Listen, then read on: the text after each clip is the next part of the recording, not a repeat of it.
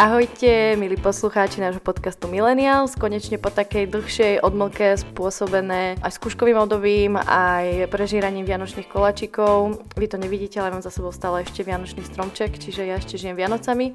A vás vítame pri novej epizóde nášho podcastu Millennials. A Miri, vieš, čo som akorát dnes čítala? No daj. Predpoveď Baby Vangy na rok 2022. Tom, tom si už počula? Ale myslíš, to je tá slepá bulharská veštica, že čo predpovedá koniec sveta pomaly každý druhý rok? Áno, ale poviem ti jej predpoved na tento rok, áno, na 2022. Prvou je teda, že virtuálna realita nad nami prevezme kontrolu predpovedá aj nový vírus, ktorý je momentálne vraj zamrznutý niekde na Sibíri, ale zároveň má tento rok našu planetu Zem, má na ňu dopadnúť aj asteroid, s ktorým by mali prísť aj mimozemšťania, prosím pekne. Aha, no tak ja som teda myslela, že rok 2020 a 2021 boli teda dosť na prd, ale teda ešte aj tento rok bude horší, hovoríš. A dokonca, že príde IT, tak ja už neviem. Hlavne toľko informácií máme okolo seba, len občas je veľmi ťažké rozlížiť, že ktoré z nich sú naozaj pravdivé a ktorým naozaj môžeme veriť. No a dnes tu máme špeciálnu hostku, ktorá by nám mohla pomôcť vyznať sa v tomto bludisku pravdivých a nepravdivých informácií. A to je Terka Kráčmarová, študentka a zároveň predsedkynia a zakladateľka projektu Fakescape Unikni Fake News. Ahoj a ďakujeme, že si prijala naše pozvanie. Ahoj, ahoj. Tak e, ako už vlastne Sara spomínala, si jedna zo zakladateľiek iniciatívy Fakescape, ktorá pomocou rôznych unikových hier učí študentov kriticky premýšľať o informáciách, ktoré denne čítajú a preto všetkým na internete. Ako vlastne tento projekt vznikol a čo je vlastne jej hlavným cieľom? Tak e, Fakescape vznikl už je to asi tři a půl roku zpátky, kdy jsme se jako studenti přihlásili do takové mezinárodní soutěže, v rámci které jsme měli vymyslet nějaký uh, nástroj, jak uh, předcházet hate speech, uh, násilí, nebo třeba právě i dezinformacím a podobně, zkrátka různým takovýmhle moderním nepříjemným fenoménům. Takže jsme se vlastně přihlásili do soutěže pod jménem naší univerzity a vymysleli jsme, že bychom chtěli učit v první řadě studenty středních škol, eh, jak si ověřovat informace na internetu a kde všude se třeba můžou skrývat nějaké nepravdivé informace s tím, že potom jsme vlastně na to navázali a začali jsme dělat aktivity třeba i pro základní školy a pro seniory a podobně. Ale ten základ bylo to, že jsme tedy vytvořili takové únikovky nebo únikovku pro střední školy. A kto všetko tvorí váš tým? Je, je vás teda viac? Teď je nás asi 35 a je to pomalu taková jako já to nechci úplně nazvat firmou, ale tou strukturou tam máme opravdu úplně všechno. Máme tam PR, máme tam uh, ekonomku, máme lidi, co dělají právo a za, samozřejmě máme asi tak uh, 10 až 15 lektorů průběžně, kteří navštěvují školy plus uh, opravdu fundraisery, zkrátka všeho něco, aby jsme byli schopni zajistit, že ten tým a ta organizace bude po všech stránkách fungovat. Ty si spomínal, že sú to únikové hry a čo si mám vlastne predtým predstaviť, že ako to funguje, že taký bližší príklad a teda ako si spomínal, je to prevažne vhodné pre študentov alebo na koho ste zameraní? Tak eh, ten eh, princip únikových her jsme do toho zabudovali s ohledem na to, aby si to mohl zahrát kdokoliv v jakékoliv škole. Takže jsme nemohli být úplně nároční, co se týče vybavení té školy, protože to všude může být jinak. Vystačíme si tedy s nějakými papírovými zadáními, s takovou webovou stránkou, pomocí které třeba studenti odevzdávají správné odpovědi a s klíčovou roli hraje na místě právě i náš lektor, který studenty tou hrou lomeno příběhem provází. S tím, že máme to vždycky i naladěné do nějakého příběhu, takže ta verze pro střední školy se odehrává v roce 2028, kdy mají být prezidentské volby a vlastně studenti se tam vžívají do rolí novinářů a snaží se zjistit, kdo jim chce zrušit prázdniny v případě případě, že by zvítězil ve volbách. No a v té základoškolské verzi naopak máme takové uh, postavy, kterým, kterým se říká dezinfombies a to jsou lidé, kteří se nakazili virem, po kterém věří všemu, co jim někdo řekne, a nebo co si přečtou na internetu. Takže uh, ti studenti nebo žáci v tomhle případě uh, hledají vakcínu, uh, která je tady té nemoci zbaví. My jsme to teda vymysleli ještě před covidem, ale myslím si, že teďka je to o to údernější a já doufám, že jsme ten covid a všechny ty karantény a vakcíny, co v té hře jsou, že jsme to jako nějak nepřivolali, ale věřím, že ne. No a potom se zaměřím nebo snažíme se teďka zaměřit i na seniory, pro ty teda teď vyvíjíme novou aktivitu a zároveň rozšiřujeme ty naše uh, workshopy i na další témata, třeba na kybernetickou bezpečnost, plus uh, pro širokou veřejnost máme teďka nově karetní hru. Čiže můžem si to zahrať aj jako jednotlivec, alebo musí být to být v rámci nějaké skupiny? Ty workshopy, tak uh, ty jsou vždycky pro školy nebo pro nějakou organizovanou skupinu, třeba i pro skauty, nebo zkrátka, když se někdo dokáže domluvit, aby se nás mohlo objednat třeba i firmy. Co se týče té karetní hry, tak tam stačí domluvit se s dalšími pár lidmi a tu hru si můžete objednat a vlastně si ji zahrát kdykoliv, kdekoliv. Takže už to není závislé na té naší přítomnosti s tím, že školám k tomu ještě poskytujeme i metodiku, aby tu hru karetní mohli vlastně zabudovat skoro do každé humanitní nějaké, do humanitního předmětu. Uh-huh. A cílem je teda nějaké overování informací, jako si vzpomínala. A existuje nějaká forma, ako vyhodnocujete v, spätne, či byla v školách například tato vaša hra vo firmách úspešná, že či robíte nějaké ad hoc spätné hodnotení té úspešnosti hry? Uh-huh. Tak my tu evaluaci toho, jak tím ti studenti procházejí, máme vlastně okamžitě, protože ono je to postavené na čtyřech úlohách a vždycky, když eh, ti studenti nebo žáci chtějí postoupit k další úloze, tak eh, my eh, jakoby zjišťujeme, jak byli úspěšní v té současné úloze. Takže my rovnou vidíme, jak jim to jde a třeba vidíme i, jestli se v průběhu té hry zlepšují. Jestli když už pochopí ten princip, jak si ty informace ověřit, tak jim vidíme, že třeba ty další úlohy jim jdou o mnoho lépe a podobně. Takže tady to je jedna z věcí, kde my vidíme, jak to funguje a zároveň s tou novou karetní hrou, tak eh, školy nám budou vyplňovat i dotazníky v momentu, kdy si to ti studenti zahrají, kde bychom chtěli právě sbírat data nejenom o tom, jestli se tím něco naučili, ale jestli třeba je to téma i zaujalo, jestli by se o něm chtěli dozvědět více, což zase může být super, protože si tím tu mediální gramotnost ještě zvýší. Tak ja som si robila taký mierný research na dnešný podcast, na dnešnú debatu o dezinformáciách a hľadala som, že odkiaľ to slovo dezinformácia pochádza. Zistila som, že slovo dezinformácia pochádza z ruského slova dezinformácia, pardon za moju uh, pseudoruštinu. Aby som teda bola te- presná v našom podcaste, tak citujem múdru Wiki, E, termín je spájaný s bývalou tajnou službou bývalého sovietského zväzu KGB. Používal sa na falšovanie a iné techniky diskreditovania vlády, osob alebo politiky. A je to viac alebo menej zámerne vytvorená, skreslená alebo chybná informácia, ktorá chce míliť, zavádzať adresáta. Pekne, Míri, šikovná si. Aj si niekomu už takto stihla naletieť? No priznám sa, pamätáš si ten trend, že daj na Instagram fotku svojho psa a za každú fotku vysadíme strom? Guilty. No, hej, pamätám. Ja kebyže mám psa, tak to spravím asi tiež. Ale hoči, čo sa robilo, jedli sme chlorelu, pili morský kolagén, niektorí nakupovali Ivermectin. Terka, tebe sa stalo, že by si niekedy uverila niečomu, z čoho sa nakoniec vyklulo, že ide o hoax? Určitě, jakože nedokážu si teďka vzpomenout na nějaký konkrétní příklad, ale stává se mi to dost často, nebo ne dost často, ale někdy mě ani nenapadne, že by to mohl být nesmysl a pak eh, se třeba dozvím od někoho o dva dny později, že to jako nebyla pravda.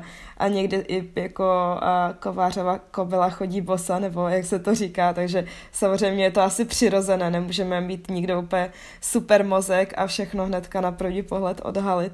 Jako když jsem byla třeba malá, tak jsem věřila tomu, že když s ním skořápku od vajíčka, tak budu mít zánět slepého střeba. A věřila jsem tomu třeba jako do čtvrtáku na Gimplu, takže jsem docela dlouho žila v tady té jako Počkej, já jsem, já jsem doteraz žila v tom, že to ti může způsobit nějaký... Není to tak, protože ono se to prostě rozpustí, no, to je free čirý vápník nebo něco, takže, takže tohle jsem věřila třeba hrozně dlouho a vůbec mě ani nenapadlo si to někdy ověřit a vždycky jsem panikařila, když jsem omelem snědla skořápku od vajíčka v něčem, co jsem upekla třeba. No. Tak já jsem teraz mindblown, já jsem fakt žila v tom, že ti ještě to může způsobit strašný pozor, jsem si na to dávala. Tak ja som to zistila v 23, nevadí, stále sa. No je teda veľa stránok, o ktorých sa vie, že produkujú fake news, ale dá sa povedať, že vlastne ich čitateľnosť ani neklesá. Aj keď napríklad taký článok nemá autora alebo relevantný zdroj. A prečo vlastne ľudia sa rozhodnú takýmto článkom veriť? No, tak eh, těch důvodů může být hodně. Za prvé je to právě i z toho důvodu, že nějaká informovanost o tom, že by ten web třeba, nebo ten článek měl mít nějakého autora, úplně není, že dost lidí si to prostě ani neskontroluje. Za druhé, i když by tam jako někdo byl podepsaný, tak je vlastně ani nenapadne zjišťovat, jestli je to někdo reálný. Takže taky jako další takový zádrhel. A hlavně dost často jsou tady ty zprávy prostě zajímavější. Je to něco, co nás mnohem víc naláká, jsou v tom emoce. Je to jako když máme na nově prostě vždycky po konci zpráv pár jako nějakých záběrů se štěňátky nebo s něčím. To je to, jako co nás zajímá. Tam jsou ty emoce, které tady jsou dost často negativní, protože když vidíme nějakou dezinformační zprávu, ať už na webu nebo třeba na Facebooku, tak se často vztahuje k něčemu, co v nás vyvolává vztek, nenávist nebo pohoršení, strach. A to všechno jsou ale tak strašně silné emoce, že nás to donutí třeba i tyhle informace dál sdílet.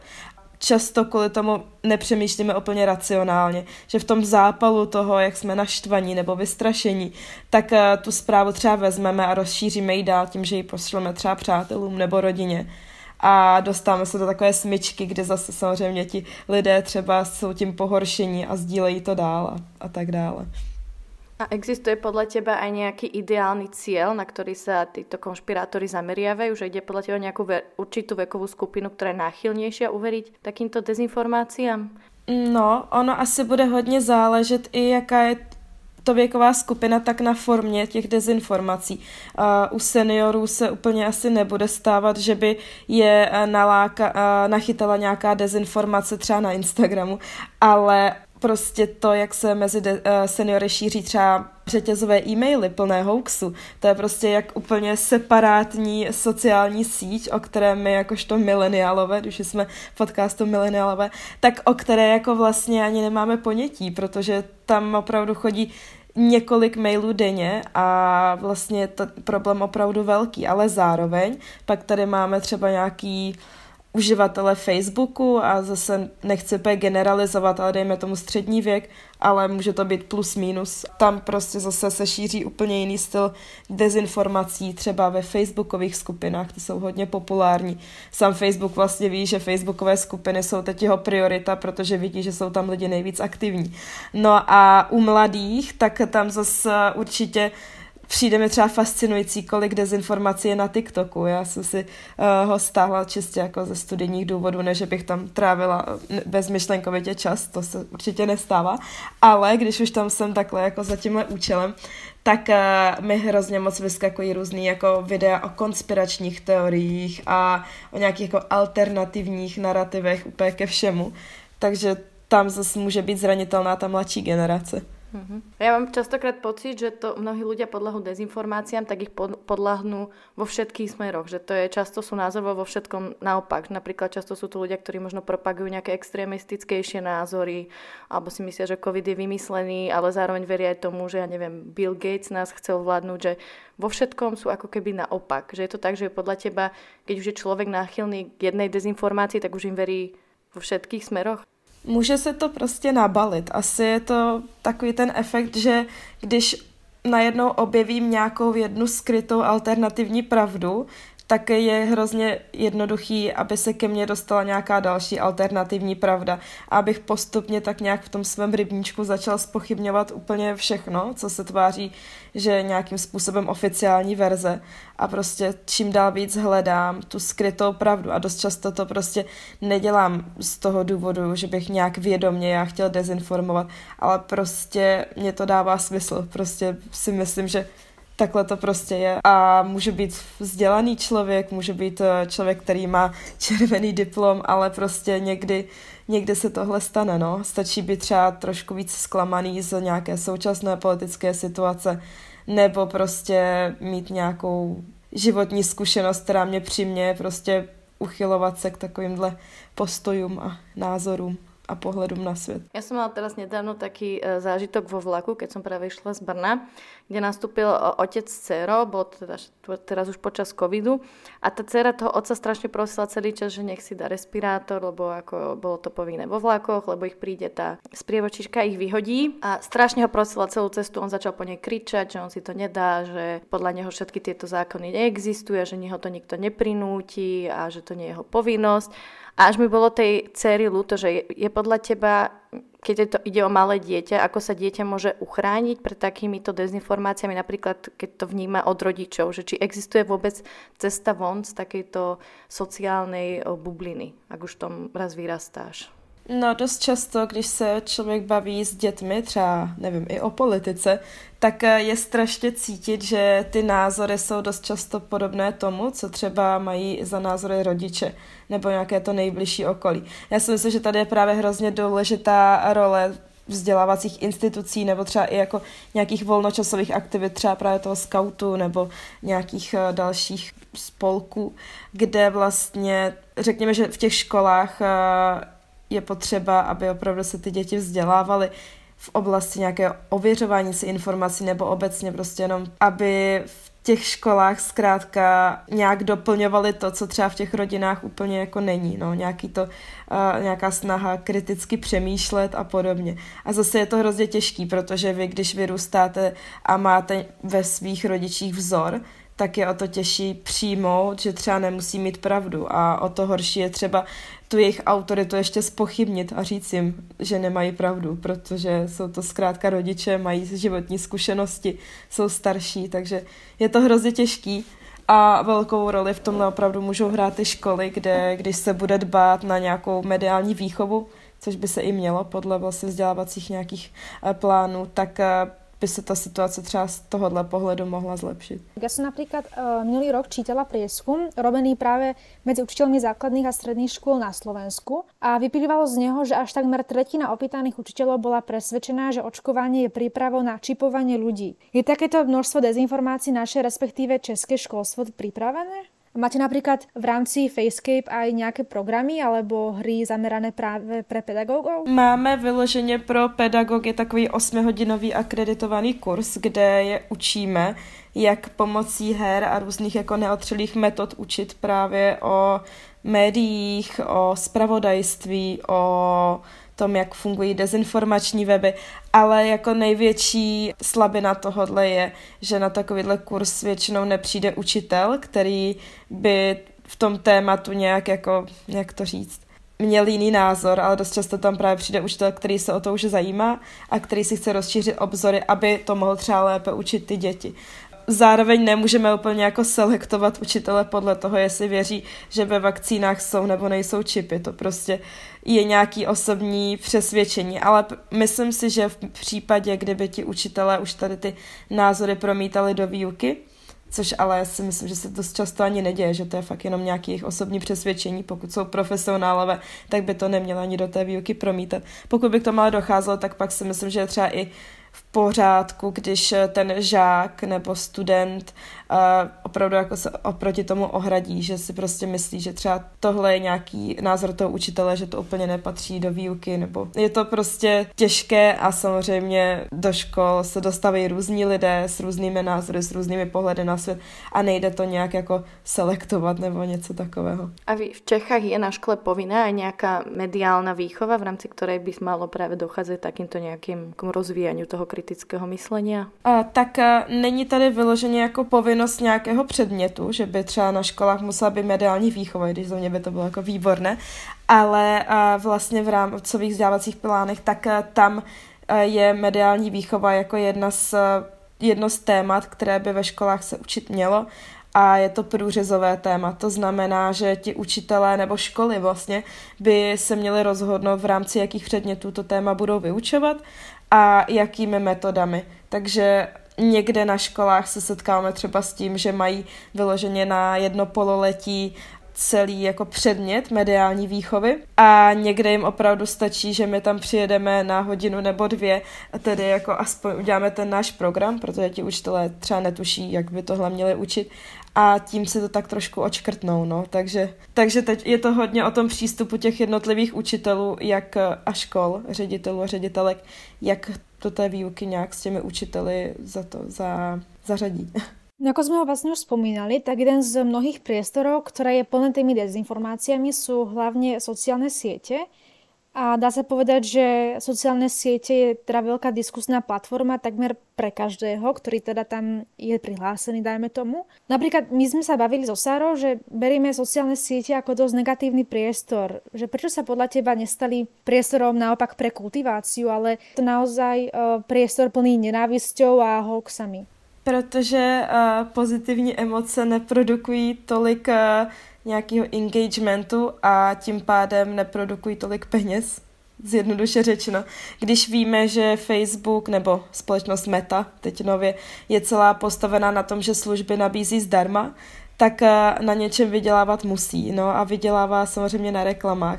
A pokud my bychom chodili na sociální síť, která je plná jako jenom jednorožců a růžového pozitivního světa, tak eh, nás to tam prostě za chvilku nebude bavit a nebudeme se tam tak vracet, jako se vracíme do toho světa, kde se vzájemně utvrzujeme v nějakých našich světonázorech, kde se sem tam naštveme na někoho jiného, napíšeme mu prostě komentář a pohádáme se s ním.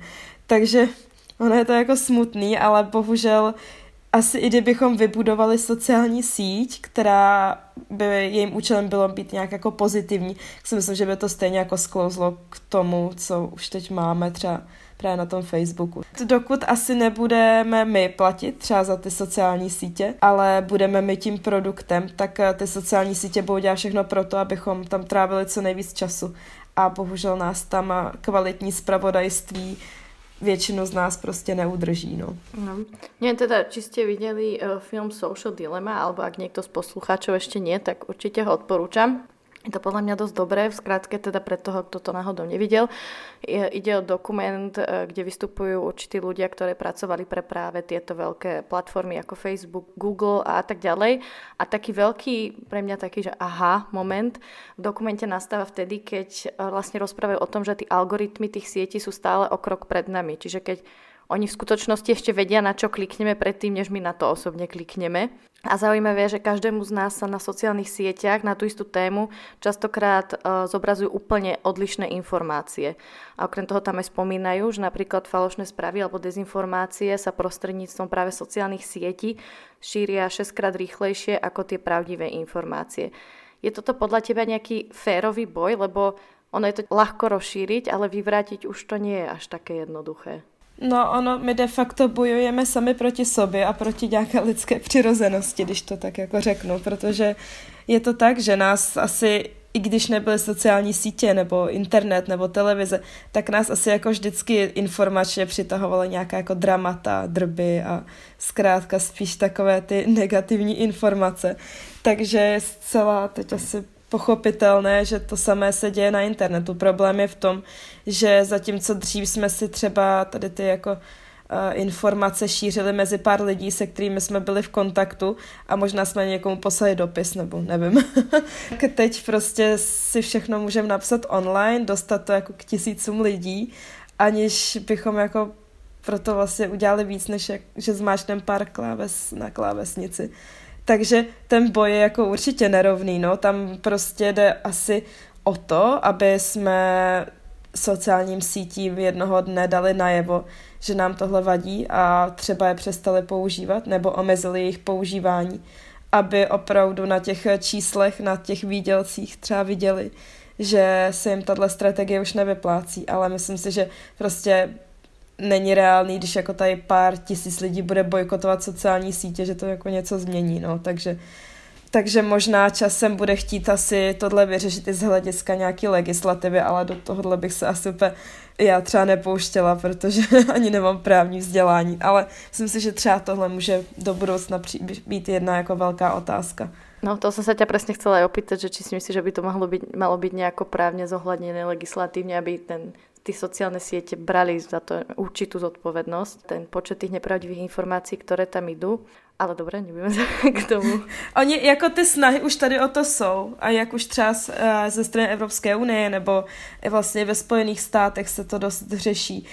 Ale jakmile se prostě přijde s jakýmkoliv krokem, který by znamenal mazání nepravdivého obsahu nebo cokoliv, tak se opravdu jako dotýkáme otázek, jako je svoboda slova nebo nevím, no, cenzura a ani si nevím představit vlastně, jestli já bych byla pro nebo proti, protože těžko říct, no, má to svoje argumenty pro, má to své argumenty proti, a, ale myslím si, že jednou tohle stejně přijde a že se to bude muset nějakým způsobem řešit. Ono teraz je strašně moc influencerov, ktorí tiež zdieľajú, teda jednak propagujú nejaké, nejaké produkty, ale taktiež zdieľajú rôzne konšpiračné veci a dezinformácie a zase to je tiež otázka, že influenceri majú tiež veľmi veľký dosah na sociálnych sieťach aj pre menší, napríklad na Instagrame. Tak ako sa napríklad ja môžem voči takému niečomu ohradiť? Môžem ho napríklad, že zablokovať alebo nahlásiť? No, je třeba strašně zajímavý, o tom jsme psali u nás na blogu, že už se dokonce objevují i první influenceři, kteří jako dostávají zaplaceno za šíření dezinformací.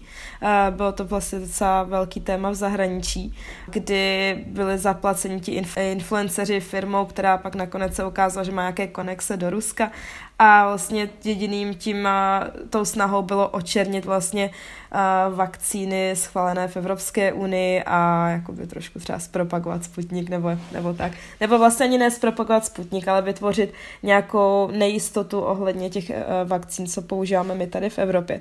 Takže tohle může být jako taky velký téma. A co se týče toho, když vidíme, že nějaký influencer sdílí nějaký nesmysl, tak někdy se může stát, že je to nějaká forma jako misinformace, že to prostě je něco, co třeba špatně pochopil ten člověk, nebo si to třeba jako já s tou skořápkou od vajíčka celý život myslí a vlastně ani nenapadne, že to může být blbě.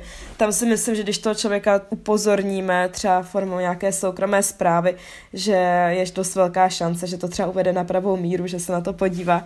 Pak eh, jsou samozřejmě influenceři a já bych, já bych asi označila klidně influencery, protože mají taky obrovské dosahy. Tak to jsou takový ty lidi, co sdílejí různé alternativní přístupy k léčbě a zakládají to právě na nějakých jako nepravdivých informacích nebo vědecky nepotvrzených nebo třeba potvrzených jednou studií oproti uh, desítkám jako jiných studií, které tvrdí, že je to nesmysl. Takový influenceři dost často třeba i na tom vydělávají, protože pak samozřejmě nabízejí nějaké produkty, které jsou v souladu s tím jejich narrativem a vydělávají v podstatě na tom, že, že ti lidé tomu věří. No a já si myslím, jako, že když jim napíšete zprávu, že asi úplně si jako nezmění nezmění, nezmění jako myšlení a neřeknou, no jo, vlastně, teď já tady jako píšu nesmysl, protože to je její celých nastavení nějakého biznisu a tak. Tam prostě za mě jako hlavně nezvyšovat engagement, takže jako nic nelajkovat, nekomentovat, aby se to prostě jako nedostávalo k více lidem. Když je to fakt něco závadného, co by mohlo ohrozit něčí zdraví, tak to klidně i nahlásit. No a pak tady máme tak dost často, že se, no, někdo nazdílí nějakou konspirační teorii, tam jako taky můžeme zkusit jako těm lidem napsat, že tohle není úplně OK, že jako podle oficiálních zdrojů to není pravda, jako čekat, co se stane, no, buď to ten člověk to vezme, nebo si vás zablokuje, ale zase nejde s tím jako vlastně dělat nic moc, nic moc jiného. No ale za mě nemá, ne, není určitě jako od věci to aspoň zkusit, protože někdy ty lidi fakt jako si to neuvědomí, že to je vlastně nesmysl, nedojde jim to a může to jako pomoct. No. Já jsem například tak pozorovala, že v těch platformách, že veľa ľudí prezdielalo, potom veľa mojich známých se snažili eh, dať nějaký názor na to, že teda zdieľajú například zlý zdroj, alebo že teda to je dezinformácia. A som si fakt všimla, že to je taký dá sa povedať, že nekonečný boj pretože napríklad človek im chce možno slušne povedať, ale teda ten človek s akým tým dobrým úmyslom väčšinou, väčšinou teraz skončí fakt, že dosť očiernený a, a už aj vulgarizuje a tak, tak potom to je naozaj také, že ani ten človek nemá chuť potom sa s nikým rozprávať, alebo respektíve na to nejak reagovať a potom tam je zase taký ten paradox, či nič nerobiť a teda nechávať im ruky respektíve otvorené, že nech si teda vie človek diskusie, diskutuje o čom chce. S paradoxe s tým, že vlastne, vieš, čo ty myslím? What? Jo, jo. No, ono jde o to, že zase asi je potřeba si vyhodnotit, jestli to má vůbec smysl. Jestliže vím, že to ten street, který jako tyhle ty věci píše na ten Facebook tři roky, desetkrát denně něco, tak když já se pustím do nějaké jako křížové výpravy a začnu mu najednou jako všechno vyvracet, tak já se obávám, že to úplně nikam nepovede, že jako asi spíš ten člověk, co se mu to pokusí vyvrátit, zbytečně jako ztrácí čas, ač je to smutný, ale úplně, úplně to asi nikam jako se nedostanem. Ale zase, když je to prostě někdo, koho známe a víme, že by takovou nějakou dezinformaci asi jen tak nezdílel, tak eh, mně přijde úplně v pohodě ho na to upozornit, ale já bych to třeba osobně udělala do soukromé zprávy, protože zase uh, ten člověk na to bude asi reagovat líp, než když ho jako před jeho přáteli a celou veřejností jako vystavíte jako někoho, kdo sdílel nesmysl, tak už to zase takový, že si může trošku jako bloknout a spíš zareagovat negativně, než když mu to do té zprávy jako pošlete, hej, kámo, prostě tohle není úplně v pohodě. Já jsem to zrovna teďka jako hledal a je to trošičku jinak, tak myslím, že to ten člověk třeba vezme. Ale asi jako já už jsem z toho taková, že jsem částečně rezignovala na vyvracení všeho všem, protože jsem tím akorát ztrácela čas. Ty výsledky jako to většinou stejně nepřineslo. Pokud to právě nebyl nějaký ten kamarád, tak jsem říkala ten druhý příklad. Že na budce napíšem nějaký dopis. No, dopis by třeba podle mě jako byl super, no. prečo vlastne ľudia potrebu riešiť takúto vec, ktorá sa ich bytostne vlastne vôbec nedotýka častokrát. Nás asi baví vidět občas za něčím něco jiného, než na, jak je to doopravdy a hledat si nějaký ty alternativní příběhy a proto třeba věříme konspiračním teoriím, jako proto tolik lidí věří třeba, nevím, tomu, že země placatá, nebo, nebo že třeba 11. září, že to byl inside job, jakože reálně to nemáme ani jak jako prokázat úplně, ať už je to jakkoliv, ale nějak to spochybnování těch autorit a těch oficiálních verzí je prostě trošku přitažlivé. A já si myslím, že, te, že jak, a já teď to mluvím jako z vlastní zkušenosti, protože já jsem třeba v prváku na střední strašně moc věřila konspiračním teoriím. Jakože fakt hodně a měla jsem o tom i takový blog. A tak trošku jako z vlastní zkušenosti prostě vím, jak to pak člověk má a vy si opravdu připadáte jako že jste na to přišli, že na vás prostě jako si nepřijdou, že, že vy víte, jak je to doopravdy a, a jako No. A když mi někdo řekl, že to je nesmysl, tak uh, já jsem nepřehodnotila jako ten svůj názor, ale právě třeba tím vzděláváním a tím, že jsem prostě se začala víc uh, učit a tak dále, tak jsem se nějak úplně jako dostat na tu druhou stranu síly, jo, ale, ale fakt nepomohlo to, že mi někdo napsal, že to je nesmysl, no. Tak ono zase některé jsou jako poměrně uvěřitelné, zase musím povedať, že některé ty teorie jsou fakt jakože také, že si nad nimi zamyslím chvíľku, že to by možno aj dávalo zmysel, ale... To je na tom to nejhorší, že jako ty konspirační teorie staví na něčem reálném, a třeba jenom jako mění nějaké jednotlivé aspekty té události. A nebo fakt ty jednotlivé argumenty, proč by ta konspirační teorie měla dávat smysl, jsou vlastně úplně relevantní ale už to nefunguje, když je spojíte všechny dohromady a najednou se jako začnou protiřečit. A když si vezmete ty jednotlivé argumenty, tak ono to vlastně dává hrozně velký smysl. A říkáte si, no vždyť je to úplně jasný, ale už je potřeba potom to je všechno jako pospojovat a tam už se dějou najednou takové ty věci, jako že se některé záležitosti vzájemně vyvrací nebo, nebo je to takového. Je pravda, že s dezinformáciami sa nestretávame iba na internete a napríklad aj keď idem nakupovať. Občas napríklad si chcem akože mať pocit, že nakúpim niečo zelenšie v vodzovkách alebo niečo, čo prispieje teda životnému prostrediu a teda pozerám sa na produkty, že 100% bio alebo netestované testovaná na zvieratách a tak. No ale s tým vlastne súvisia aj pojem greenwashing, že kedy to vlastne firmy využívajú len ako marketingový nástroj na dosiahnutie väčších profitov. Ako sa voči takému niečomu brániť? Že je to stále vôbec legálne? Greenwashing je hrozně zajímavé téma z toho důvodu, že on vám prostě jako nikdo nemůže zakázat, abyste etiketu vašeho super neekologického pracího prášku nabarvili na zeleno. Ale ta zelená už prostě jako v těch spotřebitelích bude vzbuzovat ten dojem, že to asi bude víc jako přírodní a eko. Co se dá dělat, když já jsem v obchodě a chci si ověřit, že něco není jenom nějaký fake a nějaký právě gr- typ greenwashingu, tak se třeba jako podívat. Dost často na těch výrobcích bývají různé jako štítky a certifikáty a loga.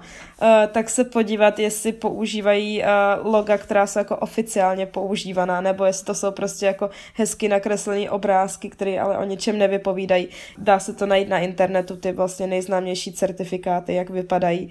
A potom jsou tady dost často takové ty akce, třeba fast fashion nějakých obchodů, které udělají obrovskou eh, kampaň k tomu, že mají nějakou ekologickou řadu. A tady je potřeba se zase jako zamyslet nad tím, Uh, kolik z té celkové produkce asi tahle ekologická řada dělá procent. Dost často je to třeba, že je to jedna kolekce versus jako desítky dalších, které jsou šitý někde v Bangladeši v, jako v hrozných podmínkách, ať už jako pracovních nebo ekologických. Takže, takže asi tady se opravdu hodí kriticky přemýšlet a zamyslet se právě, když vidím, že nějaký obchod doteď se nechoval ekologicky a nebylo to jeho poslání, tak uh, proč by to dělal jako teďka? Možná je to prostě jenom nějaký šikovný uh, marketingový tah, no. A setkáme se s tím hodně často všude, takže jo, někdy to dává smysl. Vlastně teď třeba, když já si jdu koupit jídlo do Albertu, tak tam mají na věcech, co by jinak vyhodili, samolepku pomozte nám neplítvat. A já vím, musím do toho jít s tím, že vím, že i pro ně je to výhodné, že než aby to vyhodili, tak to prodají, ale už aspoň to v těch spotřebitelích třeba vyvolává nějakou takovou, jako takový návyk, že vědí, že když si koupí tady tu věc, která stejně projde až zítra, takže tím třeba trošku ten eh, odpad jako sníží, no, takže. Já teraz přemýšlel, že jsem si raz koupila jako kevku teraz a tím úplně přemýšlím, že to vůbec malo zmysel. No, ne, jako oni ty výrobky často třeba jsou v něčem ekologičtější, zase by si to asi úplně nikdo, doufám, nebo no, se děje všechno, ale pes jako nikdo neriskne asi úplně vydávat ekologickou katastrofu za ekologickou jako bombu nějakou úžasnou. Ale no, já občas potřeba se nad tím fakt zamyslet, že třeba koupit si ekologický zubní kartáček, který je zabalený v plastu, například. Ale tak člověk se učí, že jo? Právě tím, že si postupně na tady ty věci přijde, takže zlepšit to svý nějaký spotřebitelský chování. No hlavně další taká poměrně významná sféra, v které se objavují dezinformácie, je bohužel politika. Myslíš si, že je v poriadku, keď napríklad neoverené informácie používajú poslanci, politické strany, které by mali být vnímané viac menej jako autorita? Mm-hmm. No tak v pořádku to není, ale zase uh, ty strany asi vědí, ke komu mluví a dokážou si prostě třeba spočítat, že když budou šířit tady ty nepravdivé informace, že spíš bude volit ta jejich cílovka, protože v nich vyvolají třeba nějaký strach z něčeho, co ani reálně neexistuje, nebo se to neděje, nebo jako ve velmi malé míře. Takže z pohledu nějakých těch politických stran, asi nějakého až politického podnikatelství, řekněme, tak eh, ono to jako dává smysl, ale v pohodě to určitě není. Lebo v podstate to vnímam, že to je dosť nebezpečné, dá sa povedať, lebo len predsa majú nejaké to seriózne postavenie spoločnosti a možno, že s tým súvisiacu aj majú veľmi veľkú moc názorovo ovplyvniť ľudí pre vlastné ciele, že to je také potom, taká reťaz potom veľmi taká nebezpečná. No, já vnímám i vlastně, že se možná díky sociálním sítím zase zvyšuje i nějaká politická polarizace, že prostě a ono to jako je už takový až jako, jak to říct, kliše, ale prostě každý rok slyším, že společnost nebyla nikdy rozdělenější než je teď. No ale ono to jako v nějakém slova smyslu asi fakt bude pravda, no, že prostě teď je tady obrovský prostor pro šíření jak nějakých eh, zpráv, které nám třeba úplně jako s nimi nesouzníme, ale zároveň o to víc my se jako můžeme utvrzovat v tom, že no jo, vždyť my jsme jako ti v vozovkách lepší, dost lidí to tak opravdu jako bere, no já jsem ten lepší, protože já tady těm nesmyslům nevěřím, ale vlastně tím, jak se utvrzujeme v tom, že no jo, my tomuhle nevěříme, tak se zase uzavíráme tu cestu k těm lidem, kteří nějakým těm dezinformacím věřím a o to víc pak spolu nejsme schopni jako komunikovat a dokážeme se prostě třeba někteří pohádat u vánočního stromečku, no, jakože když tady byla zmínka o těch Vánocích ještě, no, tak. A možno ako vidíš nějaké možné riešenie, že ako redukovať práve túto mieru dezinformácií, ale zároveň, ako si spomínala, aj nechať stále tú vyváženú mieru slobody slova. Že je to podľa teba niečo, čo môže spraviť iba vláda, alebo je to v rukách čisto nějakých vzdělávacích inštitúcií? Já si myslím, že jsou jakoby dvě cesty, které se ale musí doplňovat, protože bez sebe nemůžou fungovat. Ta jedna je nějaká jako řekne, institucionální cesta, kdy my minimálně, a to jsem si všimla, že teďka vlastně vláda chce i podporovat nová, budeme podporovat třeba mediální vzdělávání nejenom ve školách, ale jako obecně všech obyvatel, aby jsme posílili nějaké kritické myšlení a mediální gramotnost. A druhá cesta, která tomu musí jít naproti, je to, že i my budeme chtít se bavit eh, s lidmi, se kterými nesouzníme názorově a naučit se přecházet tady ty naše nějaký osobní neschody, ať už je to v jakémkoliv tématu. A minimálně prostě tu polarizaci ještě nezvyšovat. Asi, jak jsem říkala, ne vždy se povede ty lidi přesvědčit o nějakém tom opačném pohledu na svět nebo o té, nechci říkat pravdě, to je hodně jako taková otázka, co je vlastně pravda, ale minimálně jako nezavrhovat druhé lidi kvůli tomu, že mají na něco jiný pohled než my. A domluvit se s nimi třeba, že o něčem se prostě jako nebudeme radši bavit, protože víme, že se kvůli tomu zbytečně pohádáme, budeme na sebe naštvaní a vlastně ničemu nepomůžeme. Takže určitě by se to mělo tak jako skombinovat, ale podle mě to úplně nepůjde bez toho, abychom věnovali větší pozornost třeba mediální gramotnosti na školách. Mě ještě napadlo, či například, lebo se rozprávají o tom, že lidé keby tým, že nemají takovou důvěru uh, vládě, alebo respektíve tým väčším inštitúciám, tak eh, potom preto to zaj špekulujú a, a vytvárajú taký ten nátlak a vôbec to nenávisť, že možno, že aj to by bylo jedním z řešení, že to je těž to zase těžko vybudovat, no. No, no, je to určitě další faktor, pokud, eh, jak se říká, máme tendenci spochybňovat nějaké autority a oficiální nějaký úřady, tak jen těžko jim můžeme věřit nějaké informace, které jsou třeba pravdivé, ale prostě pro nás je ta instituce natolik jako nedůvěryhodná, že ji už jako nevěříme nic a že naopak prostě si myslíme přesný opak, než nám ta instituce říká dost často. Takže je asi velkým úkolem i nějak jako zvýšit důvěru v různé instituce. Co je třeba pozitivní, tak se tuším zvyšuje důvěra třeba v, ve veřejnoprávní média v České republice, což si myslím, že je taky jako skvělý krok, který může tu situaci zlepšit. A stejně tak musí třeba ta vláda umět asi komunikovat nejenom se svými voliči, ale jako i s dalšími lidmi, kteří je třeba nevolí.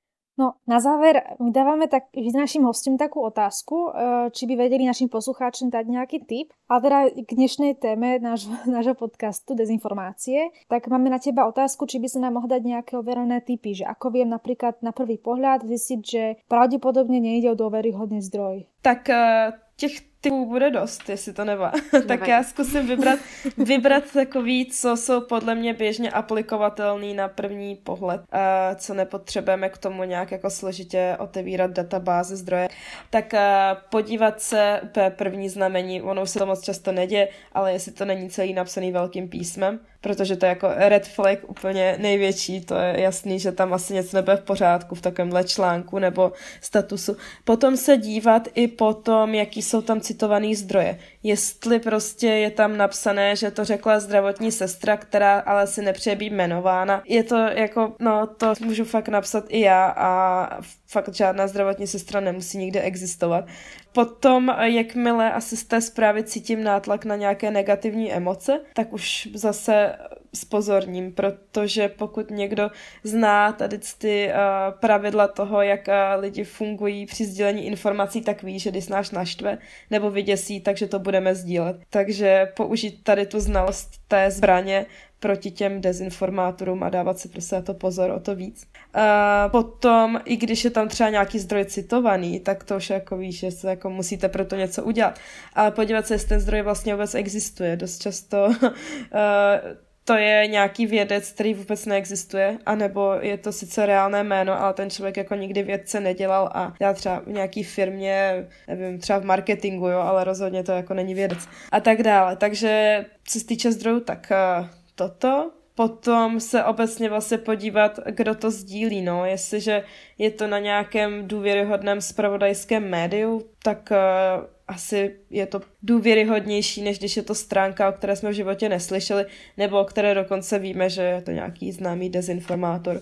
Takže na tohle si taky dávat pozor. No a v případě, že je k tomu třeba připojená i nějaká fotka, což je dost často, tak zase uh, zamyslet se nad tím, uh, proč tam ta fotka je, jestli v nás zbuzuje nějaké emoce, uh, jestli nás třeba jako ještě víc v nás nezbuzuje strach, naštvání, anebo jestli není vytržená z kontextu. To se dá zjistit třeba přes Google obrázky, kdy dost často někdo použije fotku, která je stará, ale řekne, že je aktuální. Třeba řekne, podívejte se, tady v Paříži, tady je hrozně moc uprchlíků a ta fotka je prostě třeba tři roky stará a není třeba ani z Paříže, jo? takže přes Google obrázky si třeba dá i tohle hezky zjistit. A prostě nevím, přemýšlet, jakože no, je to, je to něco, co si člověk musí vytrénovat. Je dobrý znát nějaký základy toho, jak funguje seriózní spravodajství a zkrátka vyhodnocovat, no. Jakmile se mi něco nezdá, tak jsou to pozastavit. Tak my ti teda veľmi ďakujeme za tento príjemný rozhovor. Jo, já taky děkuji. Ďakujeme ti veľmi pekne, že si našla na náš čas. Myslím, že to bola veľmi zaujímavá debata a ďakujeme aj našim poslucháčom, že si vypočuli ďalšiu epizódu nášho podcastu Millennials a všetky informácie o Fakescape určite nájdete aj v popise dole. Ano, máme i slovenský tým, takže i slovenskou verzi máme. dokonce. Takže není problém.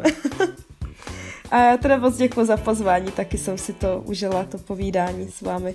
Tak ešte raz ďakujeme, ak ste sa dopočúvali až sem. A pokiaľ máte nejaké tipy na témy a hosti, tak nám napíšte na e-mail millennials.podcasty zavináč gmail.com budeme veľmi radi a určite nás nezabudnite sledovať ani na Instagrame či Facebooku a budeme radi aj napríklad za každé ohodnotenie nášho podcastu. Tak ešte raz ďakujeme a vidíme sa pri ďalšej epizóde a pozdravujeme Falangír.